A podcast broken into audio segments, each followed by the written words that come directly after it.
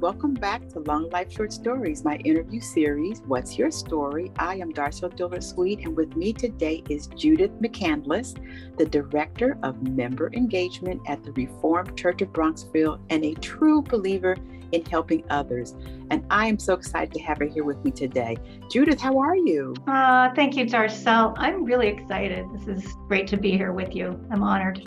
Oh, thank you. Thank you. My first question is an easy one. What gets you up and motivated and, and just ready to get out of bed every day? What just gets you going? Yeah, I, I sort of took this question, take it kind of literally, because for me, what helps me to really get moving and going in the morning is to have had seven or eight hours of sleep. And I love to get up early. So it's really important if I'm going to get going in my day and start the day the way I'm just uh, need to and want to, then I need to really have some good rest. And then um, I do get up because I, I, get up early because I really love getting up before the demands of the day start. Um, and while the household is quiet. Uh, so for me, being still in that early part of the day starts things right. Um, I really love to read.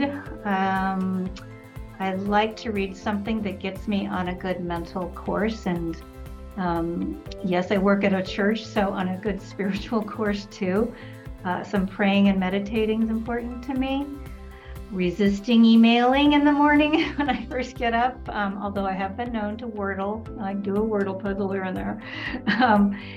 But um, yeah, so the things that really get me going are making sure I'm sort of paying attention, mind, body, spirit, and and a good walk um, where I I also use that time to listen to something that feeds my soul. I love podcasts. Your podcast is really just a great way to be inspired by, to, to hear from others, what's working for them, what's challenging them, what what they encourage others to do podcasts like this one really help me in that way to kind of set the compass. So, yeah, that's kind of it.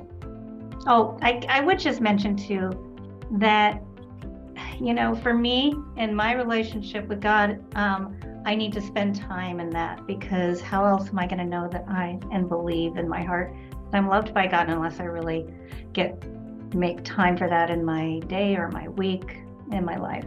So, yeah great things, great, great things. I'm so proud of you be able to get up early. I'm trying to aspire to that. I'd like to kind of get that going in 2023. So you're going to mm-hmm. be my mm-hmm. inspiration. Mm-hmm. Also, thank you for those pearls of wisdom already. Tell me about your passion for helping others as a leader. What flame, what fuels that flame for you? Yeah, so um, part of what I do here, I'm I'm not an ordained minister, but I've I've been at this church a long, long time, and and have been um, cultivating community, so to speak. So, what really, what I really love about the work I do here um, and in my life elsewhere too, is that I really believe that being seen and heard, really listened to, um, really valued as a person, um, and to try to do that with kindness is it's it's something I firmly believe in, and so having that passion of how much how important connection is and that kind of healthy connection, uh, it fuels me because a, a relationship is always two-sided. So even if it's a simple connection, my daughter goes off on paratransit in the morning, a, a nice exchange with the bus driver who's gotten up earlier than me,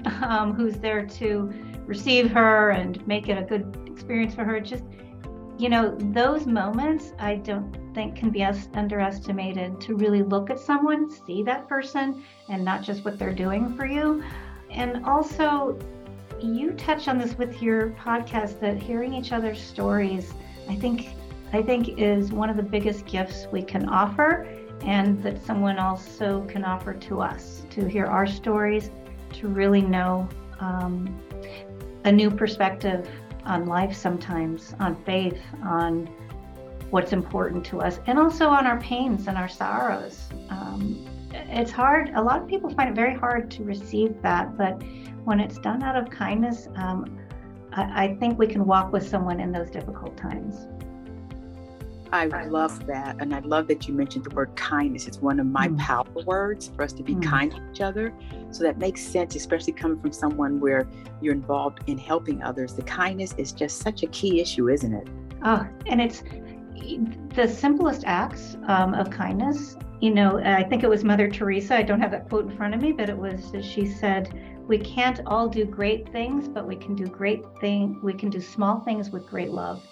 Um, and and love can be kindness. Like if love is that too big a heart of a word, just kindness. Yeah, that there's an element of love if it's really done, um, not as a transaction, but because it's a gift to someone. Wow, that's a great pearl to leave our listeners with. That kindness is like a gift, isn't it? I love mm. that, Judith. Thank you so much for that. All right, well, that's a little bit of Judith McCandless' story today. I hope everyone enjoyed listening to her like I did. Judith, thank you so much. Oh, Darcel, thank you really for having me. Absolutely. And thank you all for listening. Tune in again next time. And don't forget to check out my website for more inspiration and join me on my 30 day self care challenge. You can find it on my website. I am Darcel Dillard Sweet with Judith McCandless signing off.